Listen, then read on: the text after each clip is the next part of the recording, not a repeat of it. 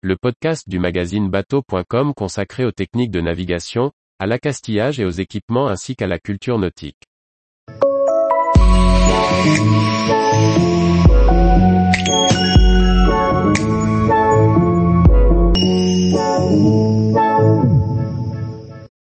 À Marseille, la nautique allie régate moderne et tradition.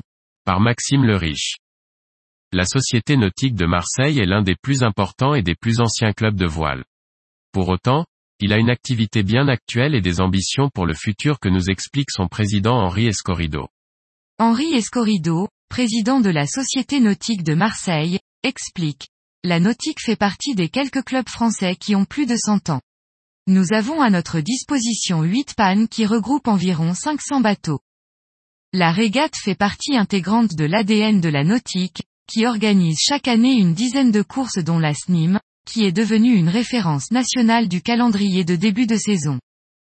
Preuve de son engagement dans l'accompagnement d'athlètes, la nautique a compté parmi les siens des membres qui se sont illustrés en course au large, en olympisme ou en régate côtière.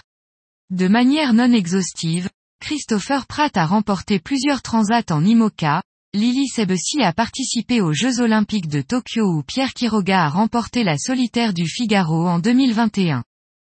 En 2022, le championnat de France IRC a été raflé par l'équipage des minots de la nautique, emmené par le talentueux Victor Bordelaridan. Le pôle tradition de la nautique rassemble une trentaine de voiliers classiques qui participent au circuit de régate en Méditerranée.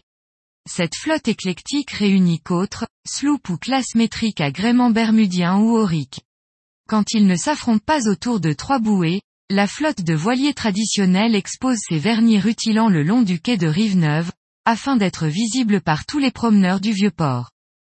Parmi toute cette flotte, on retrouve une réplique de l'Alcyon, qui fut le vainqueur de la première régate organisée par la Nautique en 1897.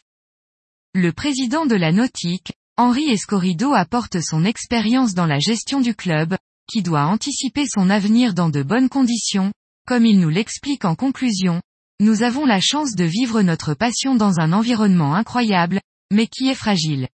Nous devons agir comme des passeurs, et faire en sorte que les futures générations soient mieux sensibilisées à la protection de l'écosystème marin. Une autre volonté de la Société nautique de Marseille est de faciliter l'accès à la mer aux non-navigants et également de développer des navigations thérapeutiques, comme nous le faisons.